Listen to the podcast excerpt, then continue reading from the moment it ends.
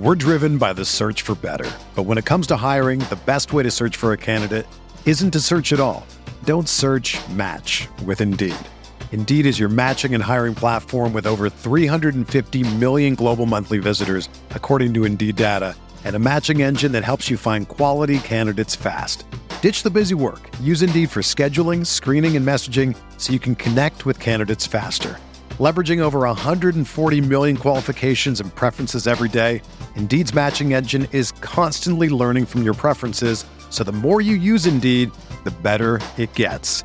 Join more than 3.5 million businesses worldwide that use Indeed to hire great talent fast. And listeners of this show will get a $75 sponsored job credit to get your jobs more visibility at Indeed.com slash BlueWire.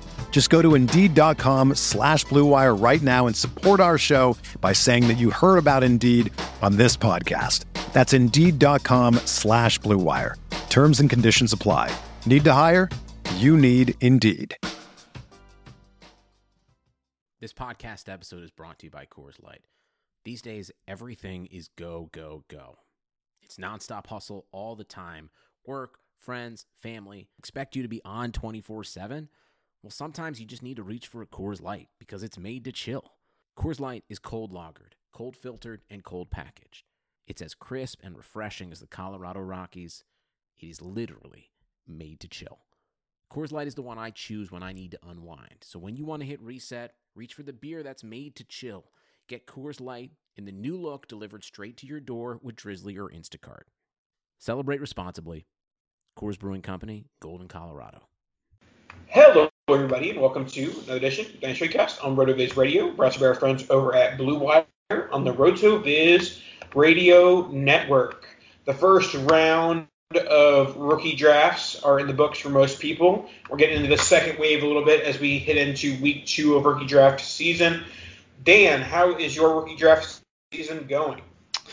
Uh, it's good. Uh, get a lot of a lot of said rookie drafts out of the way early. Some are late. Some are kind of in the middle to avoid the chaos of what is the end of the off season and what is you know essentially rookie fever, which is right now. So uh, I've got them all over the board, plenty remaining, but definitely have gone through the ringer, uh, even with the very few picks that I do have.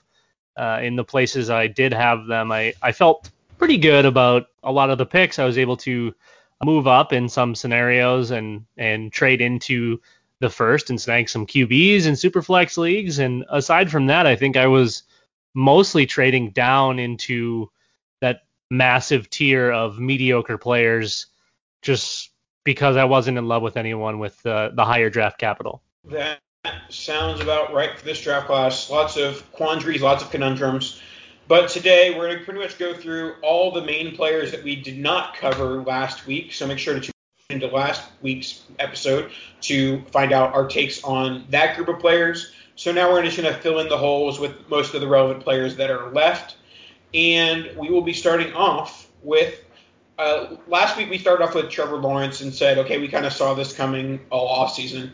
And another instance of this is Ja'Marr Chase. I feel like we were projecting Ja'Marr Chase at five to the Bengals most of the offseason. You know, some people maybe were hoping for Sewell or maybe hoping for Pitts at five. But I think Chase is not is was far from a shocking landing spot with the Cincinnati Bengals with Tyler Boyd, Joe Burrow, and Tee Higgins. So my pre-draft take was that this does worry me for Tee Higgins' upside, but from what I've seen in, in the aftermath, and we'll, we'll, talk about some veterans next week and, and, go a little bit deeper into this, but I thought this would, I thought Ja'Marr Chase would would kill, uh, or I thought that Tee Higgins would be overvalued and not be worth his price after a Ja'Marr Chase selection, but it seems like his value has tanked from this selection to where he's now probably being worth like a fourth or fifth round startup pick. And that price, even with Chase in the building, I am buying Tee Higgins. But also with Chase, I'm buying him too at the third third round, maybe early second, I mean late second round price tag. He's got Joe Burrow, he's got a great young offense, and he's one of the better wide receiver prospects we've seen in recent memory. Yeah, I you know there's better places he could have gone, but honestly, you get to you get to play back with with Joe Burrow. You've got some quality offensive pieces to kind of help free you up so you're not smothered. And that also gives him the opportunity early on to you just kind of be able to take it at his pace and and kind of grow into the game. They're not going to probably force him into double digit target games right away because they do have Tee Higgins and Tyler Boyd. Uh, I think the long term effect here obviously is that Tyler Boyd isn't probably super long for a, a hefty target share or work. Possibly, I mean, he could be traded, whatever. But this this is a Chase and Higgins for the future. Uh, I would assume Ja'Marr Chase is going to occupy that 1A role, but uh, Tee Higgins definitely shouldn't be getting discounted to the severity that he is. So uh, I, I, do like Ja'Marr Chase quite a bit. Would have wished a, a, little bit uh, more. I think empty, I, yeah, empty depth chart would have been nice. You know, a, a Dolphins pick would have probably been my favorite spot because I do think Tua can be that pocket passer. Uh, we had maybe hoped that he was going to be, but I'm not going to complain about getting Joe Burrow. But we were also saying similar things about Lamb last year in the Dallas wide receiver core. Like, man, I wish he wasn't going somewhere we had to compete with Amari Cooper and Michael Gallup. And now he's a top three, top four wide receiver in all dynasty. So um, I'm, I'm not too scared off by the landing spot, but I think that there is a little bit of a cap ceiling on both him and Higgins because they're both so good. I agree. I, I, I think short term for sure with Boyd still in the picture, there's there's going everybody's going to be a little bit limited. You can't not everybody's just going to get 140 targets because that's just not how that's going to work. But uh, I think they'll get enough to be very relevant. And obviously, uh, what we saw from Tee Higgins last year, we, we know that he's special. We can only make the assumption that Jim, Ja'Marr Chase is special at this point with the draft capital, with what we saw on college tape, and the fact that he looked so much better than Justin Jefferson in college. And now we see what Justin Jefferson is. So this um, this honestly should be good all around. And and I think in most cases, I'm going to be taking him 101. Uh, in obviously non superflex or 2QB, he, he would be my my top uh, skill position player there. Um, but uh, one of the next guys coming down the list here in a little bit, I think, will be uh, making a push for that top spot potentially. And so, as of now, it, we're recording on May 11th. If you have a one QB, uh, you know, 101, are you going with Chase or are you going elsewhere? I, think I, I'm always more of like a best player available rather than team need. But I, I mean, if I was if I was like nine deep at wide receiver or something, I would probably go Kyle Pitts. I don't think I'm ever to go running back first here. Uh, again, unless I'm super loaded and I, I, have the luxury of being able to take a team need, then maybe I would consider Travis Etienne or Najee Harris. But um, yeah, I think I'm going Ja'Marr Chase in almost every scenario. Yeah, I think that the broad top tier in one QB is Chase, Pitts, Harris, Etienne in, in some order. But I think that the more narrow tier is Chase Pitts. Like I think that you, can see those two go one two either way, and you're not gonna like fret like oh he should have got like Chase should have gone one or Pitts should have gone one. Um, especially when we're taking account into team need, like you know teams that are loaded by receiver might be more interested in Pitts. So let's move on to Kyle Pitts, fourth overall pick by the Atlanta Falcons. Uh, Julio Jones trade rumors have been swirling as of late um, about a possible post June 1st trade uh, once his you know cap hit becomes less expensive or whatever it may be. So with Kyle Pitts, I, have talked about it on several platforms now, but like it just seems like such an odd fit for a team that probably should have gone into rebuild mode. They went into let's try and make a run mode by selecting Kyle Pitts. Now, granted, Kyle Pitts is not going to be bad in like four years. He's going to be a long haul prospect, but I feel like this is more so looking for the best, the, like making the Falcons better for this year rather than the next several years. I, I genuinely think it's a best player available scenario, and honestly, they made this pick maybe. Uh, you know, maybe they were stuck in between going Chase, Pitts, or whoever else maybe could have been on the board or, for them there. Or, or, or they were waiting for Lance to fall.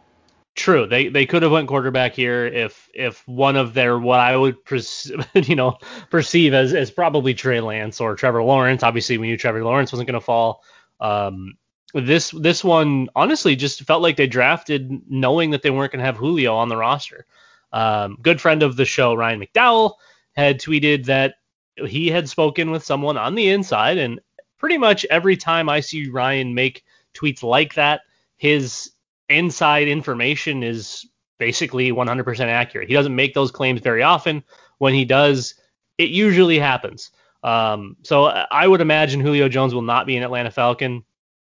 The downside potentially to Pitts is how many years does he get with Matt Ryan? You know, Matt Ryan isn't a super quarterback, but he's a lot better than most. So, you know, when they make that changeover, maybe they do end up with a high end um, QB coming out here in the next couple of years. But as of right now, I, I think the real worry is how much time does he have with Matt Ryan?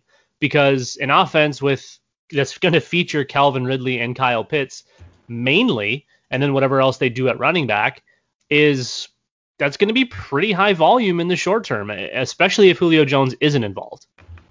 Yeah, if Julio Jones is at the building, granted, Kyle, I'll, I'll say this: Kyle Pitts' redraft price tag is done. He's being drafted at tight end three, tight end four. That's done. Don't do that. Yeah, don't do that. but he could legitimately see 100 plus targets in first year as rookie if there's no Julio Jones, because like who else are they throwing to? They're throwing to Mike Davis and Calvin Ridley, and that's really it. And that, I know Hayden Hurst is still there too, but there there is such a devoid of targets if you take away Julio Jones. You know, uh, our boy uh, uh, Pete, Pete Howard hates the term vacated targets, but there will be a vacation of targets if Julio Jones is jettisoned from Atlanta. So with Kyle Pitts, we, we talked about uh, this throughout the offseason as far as like where his dynasty value is um, in maybe a tight end premium format. Um, is he in the conversation with Trevor Lawrence for you, or is he firmly cemented at the 102 in tight end premium? I think I have him 103 in tight end premium after Lawrence and, and Lance. Um, but I think that that is a very close tier in tight end premium of Pitts, Chase, and Fields. Yeah, it's it's a tough spot because you're putting a premium on such a scarce position that with the draft capital and the really good landing spot, we have to make the assumption, at least at a high, decently high percentage, that Kyle Pitts is going to smash, and that eh, even if he doesn't, his resale value with even with time is going to be so high because of where he was drafted, and it's it's really hard to not want to take him. I, I would say honestly, right after Lawrence, I would have a really hard time passing on Lance and Fields both to take a tight end of all positions, but there's so much upside in that because you know we we have the conversation all the time about about the scarcity at the tight end position and really there's two or three guys that are dominating it and everybody else is I mean, you'd rather just have like a kicker or something because we don't know who's going to score points and when they're going to do it. So if Pitts can end in that upper echelon, he probably deserves to go anywhere between 102 and 104 in Superflex. So it's it's tough. And here is how crazy Kyle Pitts is a prospect. Uh, his updated comp score, uh, Rotoviz box score scout comp score, there isn't a single player with a comp score higher than 24. Meaning there's literally nobody like Kyle Pitts that has ever existed.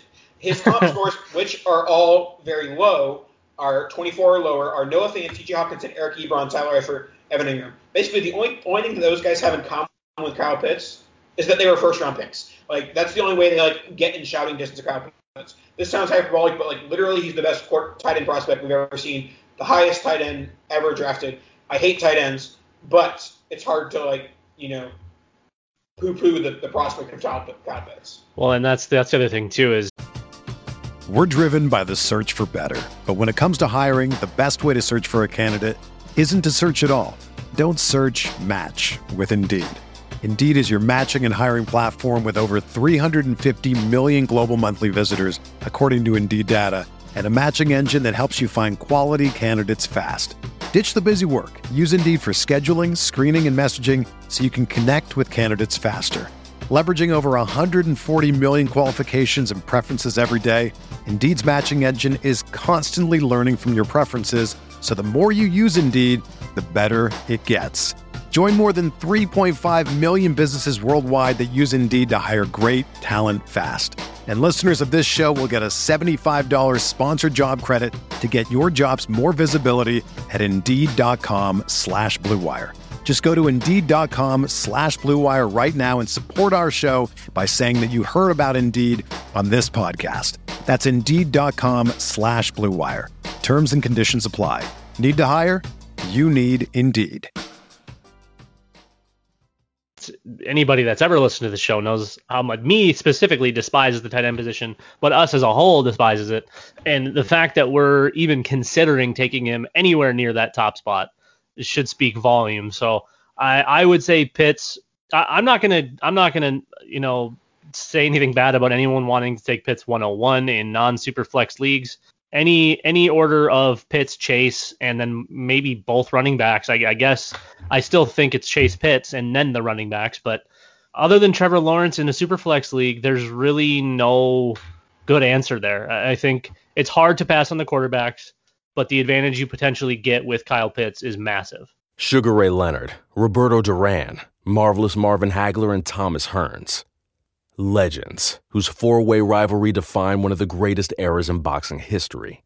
Relive their decade of dominance in the new Showtime sports documentary, The Kings, a four part series premiering Sunday, June 6th, only on Showtime.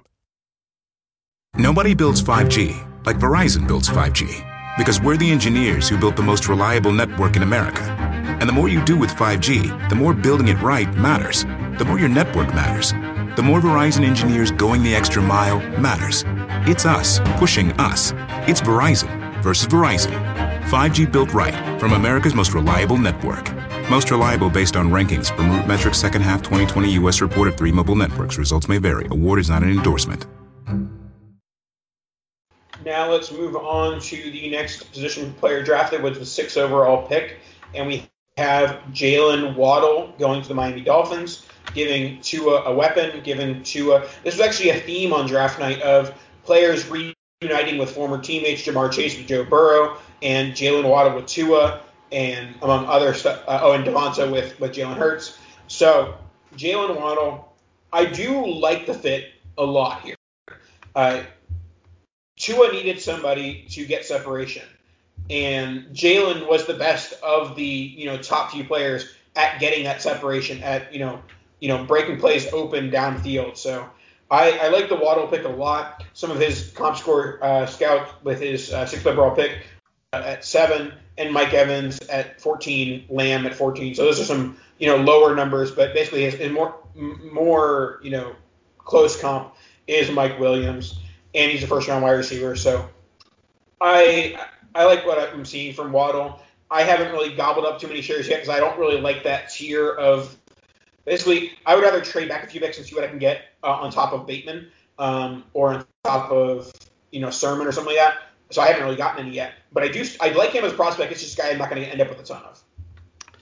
Yeah, that's again, it's a weird one. You know, if Tua turns into what we think he can be, that's that's probably a really really good spot, obviously. But if Tua continues to be kind of what we've seen and he doesn't stay healthy, well, that's really not great. And they kind of it's kind of a weird offense eh, to me. Uh, you've got Parker, Fuller, Gesicki, and now you bring in Jaylen Waddle. I mean, does that does that move him to like the intermediate underneath slot role type things? Because Fuller is an outside wide receiver, Parker is an outside wide receiver, Gesicki is your stretch tight end, and now you have somebody that's supposed to stretch the field, but they kind of already have that covered. So are they just going to run four go routes every single, you know, like it just seems kind of odd to me. I, understand the playmaker role that he should essentially have there, um, but I don't love it. I don't hate it. Between Waddle and DeVonta Smith, I've just been kind of like, okay, uh, you know, whatever. I'd rather have Bateman uh, straight up. Even, you know, you talk about trading back to get Bateman and that's great if somebody's really willing to come up and get Waddle, Smith, whoever, Javonte Williams, even. Um, I, it's just it's that spot where I think you just kind of take your pick of whatever your personal preference is. I don't really think there's ever going to be a community census on you know strictly who goes where because if you look even up and down at, at all of the different rankers across all the different websites there's no consistency with ranking both smith and waddle at all. Uh, they're all of the rankers are between like three and twelve. Oh, that's interesting. Because uh, from all of my rookie car that I've seen, it's been uh, the top in, in terms of superflex. It's been the top eight, then Javonte, then the Alabama wide receivers, and every single one I've seen. So, you know, that might just be the, my closed-mindedness of what I've seen so far. But I feel like the super the, like the, the tiers as far as superflex have been very clear as far as you know the, the top tier, and then you have Javonte and the mean, there might be some separate, some differentiation between does Javonte go first or does the Alabama wide receivers go first, but that's pretty. Sure. Yeah, I mean that makes sense. Yeah, the superflex helps helps kind of create the tiers when when you're talking adding those quarterbacks in. Um, yeah, I, I just I think the Alabama wide receivers are probably going to end up going a little bit too high still, even especially in like one quarterback leagues. I, I think them going between four and six is too high for my taste. All right, let's move on to DeVonta Smith. The Eagles traded up from 12 to 10 to jump the Giants to ensure they would get DeVonta Smith. And people are making the you know the the comparisons. Okay, do you want DeVonta Smith or Jalen Reagor? Obviously, you want DeVonta Smith, but this is a very uh, you know hyperbolic offense that could be can go one way or the other. You know, high floor, low ceiling, and DeVonta Smith is kind of the head of that. That if if the Eagles offense blows up, DeVonta Smith's going to be a wide receiver one in the NFL and wide receiver one in fantasy. Um, but if Hurts doesn't pan out, um, which we have some concerns about his passing ability and you know just long term viability, then DeVonta Smith is more of a long term you know question mark. So I personally prefer Waddle because I, I, have more faith in Tua than Hurts, and I have more faith in the Miami offense than the Eagles offense, um, and also you know the slight bump in draft capital. And with Smith, I think it's solid. He's he's ten, the tenth pick. He you know Heisman, all the ridiculous uh, receiving yard records, but I I'm just not inspired by the Eagles landing spot. Yeah, I'm right there with you. I think honestly that's one of the worst landing spots because of Jalen Hurts. Um, as far as a passer, we know what he can do as a runner. Everybody's understanding of that. As a fantasy producer, Jalen Hurts could be massive. It's not going to be with his arm. He is not the passer that Lamar Jackson is, and that's saying something because Lamar Jackson is a very mediocre passer. Jalen Hurts is going to hold that offense back from a passing standpoint, and that does not bode well for DeVonta Smith. Now, does that mean he's not talented? Absolutely not. I, I think he genuinely is one of the more gifted wide receivers we've ever seen. We saw him do things uh, that a, we haven't seen a college wide receiver do really ever, and, and what he was posting up for numbers and, and, doing it in the SEC and doing it at the size he's doing it. So the the very very slight frame is still a worry for me, but I think more worrisome is the Philadelphia Eagles and Jalen Hurts. I, I don't I don't think a that the volume is going to be there, or b the quality of volume is going to be there. So I'm with you. I'm taking Waddle over Smith, and I, I want to like it because they need to throw it to somebody. But I just wish it wasn't Jalen Hurts throwing the football. Why can't they just put him in for the running packages? All right. Before we head into the rest of our players, let's hear about ourselves. RotoViz. Hey, RotoViz radio listener. This is Curtis Patrick from the Dynasty Command Center podcast, and I've got a special deal for you today. Go to rotoviz.com, click the subscribe button, put the 12 month subscription in your cart, and use promo code RVRadio2021. That's RVRadio2021, and you're going to save 10%. Taking advantage of this deal, getting your hands on what's included in the package is the best way to enhance your performance this year. So go to rotoviz.com and subscribe now. That's right. Get yourself the RotoViz discount RV Radio 2021. Get you a 10% discount to the NFL uh, to our NFL Pass. All the good stuff, all the apps. We talk about these apps every week. You have to be using them to better your dynasty game, better your fantasy game with RotoViz.com. Get yourself some us. All right, let's move on to Rashod Bateman going to the Baltimore Ravens in the late first round. Now, this is a landing spot that was talked about throughout, you know, the offseason. Like, okay, the Ravens are going to draft a wide receiver to pair with Marquise Brown, and I was saying in the pre-draft process that I will be a big fan of the Baltimore Ravens first-round wide receiver because I'm going to like the value of first-round wide receiver paired with the, you know, disappointment in being in a, in a Baltimore Ravens run-heavy offense. Now, I haven't quite seen. I've, seen. I've seen some people say like, okay, they're completely out on Bateman, but as far as like his ADP, I don't think it's really dropped significantly to where I would have expected it if it hadn't if he hadn't gone to a you know run heavy offense. So I think that his price is rel- relatively where I expected it to be, but I think he's still value there. I think he's still you know worth his value there. Um, so I, I think that you know his ceiling is much higher than his current price. If the if Lamar returns to the 2019 Lamar, then Bateman has you know 1,200 yard, nine touchdown type upside, and so that's definitely something I can get get on board with. So uh, I know you're a huge Bateman guy. Um, so what what were your thoughts on him going to Baltimore? So I mean, like you, I kind of liked the idea of getting whoever it was going to be for a discount. Um, I don't love it in the short term just because we don't know if this Baltimore offense is going to return to form. You know, obviously what they were last year was not good, not good for any anything we're trying to do um, as far as fantasy players. But uh, obviously Bateman is Bateman's honestly one of the few guys that I think the the analytics and the tape match up for. I think everything you see on paper is everything you get on film.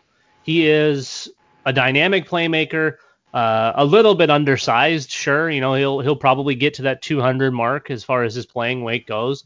But consider what he has done. You consider his breakout age. He's only 20. That's that's huge. He's getting an opportunity to go somewhere that you know really doesn't have a whole lot in front of him. Obviously, you have Mark Andrews there. You still have Hollywood Brown, but it's a passing offense that's been kind of non-existent.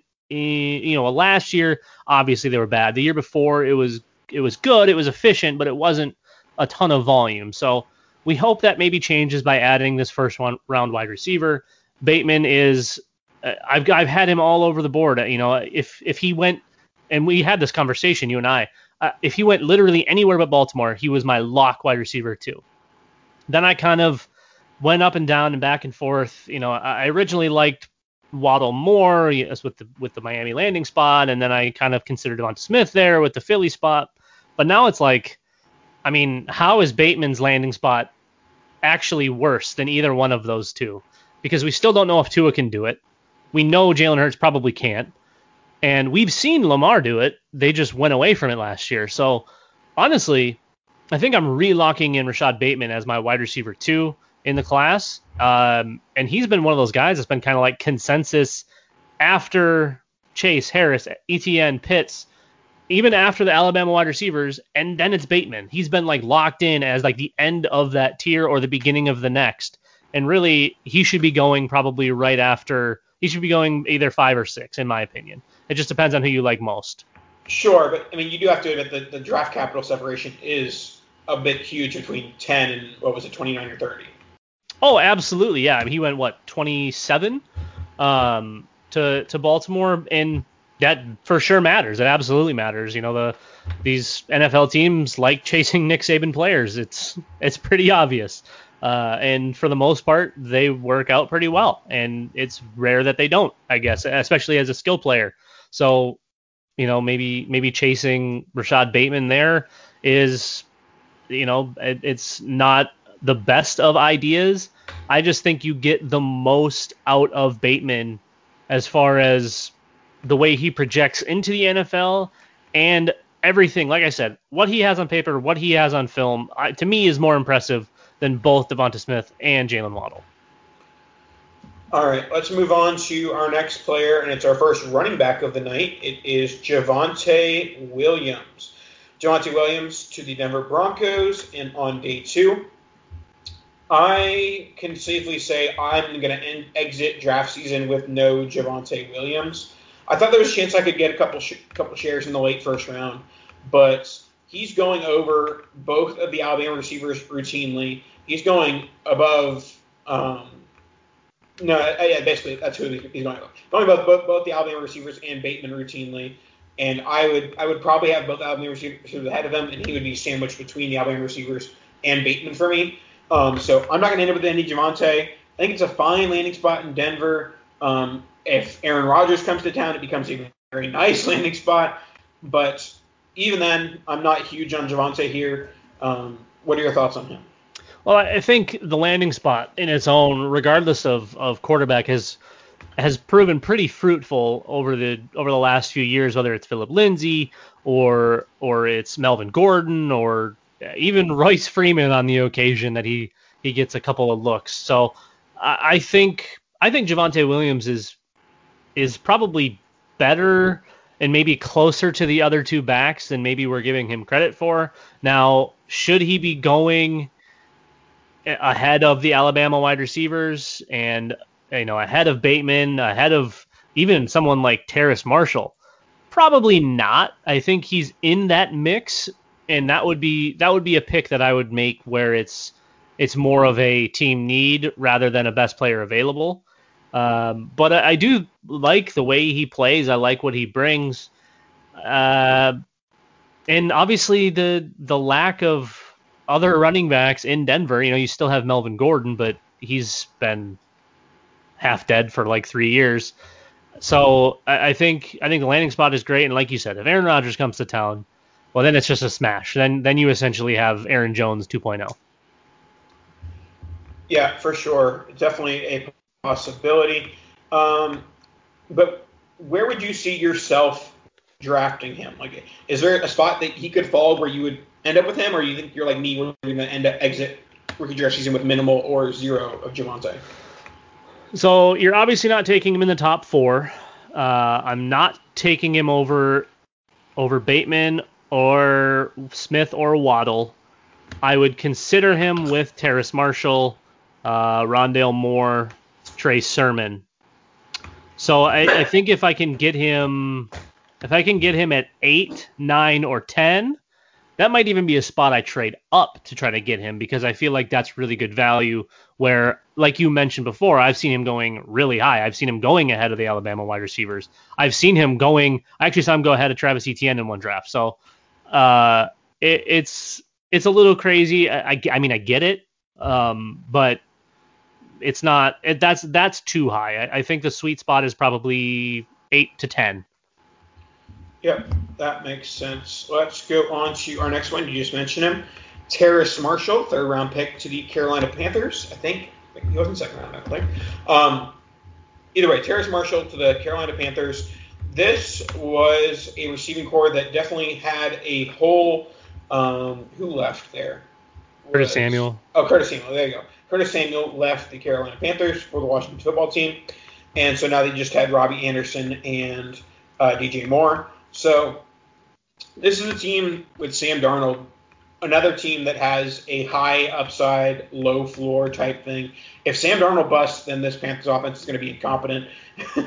but if it succeeds, it has lots of nice weapons with DJ Moore, Christian McCaffrey, and the prospects of Terrace Marshall, who played, you know, similarly well as Ja'Marr Chase and uh, and Justin Jefferson in 2019. So um, I definitely think the upside is quite high. Uh, he's a second round pick, pick 59 overall.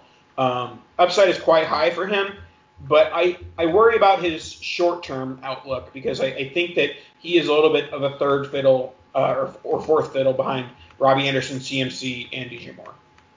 Yeah, short term issue for me also is is the potential, you know, medical. Uh, I don't think folks were all of that all that high uh, on his medical coming through the the draft process, which I'm guessing is probably why he made it to pick 60 or wherever he went. I think had he not had the medical um, the medical flags that he did have, he probably would have ended up going in the early second instead of the late second. Um, again, it's a it's an LSU wide receiver that had to play alongside Ja'Marr Chase, and Ja'Marr Chase kind of overshadowed them. Even though I think we saw some really really good stuff from Terrace Marshall, and I do think he is going to be a playmaker and a difference maker in in the NFL. Now, like you mentioned, short term's not great because yeah, we're still looking at Sam Darnold as as who's throwing you the ball. You still have DJ Moore. Uh, obviously, Christian McCaffrey is going to, you know, desire and require a lot of looks. So, I, I think I think Terrace Marshall is your best, one of your better long-term plays. I, I think he's got a lot of upside in a very very low floor at this point. He, he's he belongs after the big group of probably eight guys, maybe ten guys um, but I, I, think once you get into that spot, I think Terrace Marshall uh, there's there's few guys at that point with as much upside as he has. Now you could consider the Elijah Moores and the Kadarius Toneys who have the draft capital, but from what I saw in film, uh, Terrace Marshall is the guy that I would much prefer. Now let's move on to our final player of the night, and it's a guy who has been a favorite of mine over the last 12 to 18 months, and that is one Dyami Brown from North Carolina, heading to the Washington football team in the third round. Dyami Brown is a guy that I've been excited about, and I like this landing spot, and I I was somewhat worried going into the draft that Dyami would fall to day three, and I would have to be like, ugh, gross. He goes on day two. That's good enough draft capital to warrant possible targets, and he's going to an offense that has a wide open target, you know, con- you know, target distribution. There's Terry McLaurin, there's Logan Thomas, and there's not much else that's saying, wow, I really need targets. So I think Dyami Brown has a chance to, you know, be the wide receiver two there. And I think that that is an offense that is going like Fitzpatrick's not the long term quarterback answer. So they're going to invest at quarterback soon and that could be him. Like it's not a young great offense yet because it has Ryan Fitzpatrick. But once they do get a young quarterback, it's going to be a young great offense with Dyami Brown, Terry McLaurin, Logan Thomas, and Antonio Gibson. But even so, short-term upside is immense because of Ryan Fitzpatrick. We've seen him support multiple fantasy assets and and put up big time points even at Ryan Fitzpatrick himself and he's going to be able to support however many guys they want to have involved in Washington. And and honestly, Dyami Brown can be one of those guys. He's not going to take looks over Terry McLaurin, uh, maybe even Logan Thomas. Obviously, you still do have Antonio Gibson uh, and and the others in that backfield, but. Uh, th- this is a, in my opinion, one of the better picks uh, for as far as like a, a playmaker standpoint goes. You're getting you're getting him at what pick like 80, I, I think is where he went, 82. Um, really good value in my opinion. Uh, you're, you know, what he did. I, am surprised North Carolina wasn't better. I feel like they should have been really good, especially you know considering quarterback. You've got wide receiver, you got a couple of, of running backs here. Um, but yeah, Dyami Brown is is somebody who, uh, you know, we had battled back and forth with on in a couple of leagues, I think, trying to to move up to get him or or to hope that he falls into that place. But getting him early mid second is kind of a blessing. And he's even gone to like mid late second in some leagues uh, especially like superflex if you're he's he's pushing that that 2-3 turn in some cases. Yeah for sure. So he's definitely a guy who i'm targeting that late second early third. And he's also uh, i talked about this you and i talked about with russell quite a bit that in rookie drafts he's kind of that last gasp of hope. Because after that, you're taking pretty much all day three guys, or maybe like a day two quarterback in one QB or something like that. Like, it gets very gross in terms of this rookie class once Dyami Brown is off the board. That yeah, and that kind of the, his little group there at, at the end, it just kind of turns into a. Honestly, it's a big list of people that I couldn't pick out of a lineup. you mean you don't know Khalil Herbert? Nope. didn't didn't know that was a thing until he landed on one of my teams. There you go. All right, that should wrap us up for this evening. Um, shout out to me. I'm editing this episode, so um, you know I'm not a hero, but I'm a hero. Um, You're the hero we also, deserve. And also shout out to Justin. Um, you know we always love you, uh, and we'll uh, talk to you guys next week. Any last words, Dan? Nope. That's good. You gotta you gotta finish this out. Take us uh, out. Kadosh. Sugar Ray Leonard, Roberto Duran, Marvelous Marvin Hagler, and Thomas Hearns. Legends, whose four way rivalry defined one of the greatest eras in boxing history. Relive their decade of dominance in the new Showtime sports documentary, The Kings, a four part series premiering Sunday, June 6th, only on Showtime.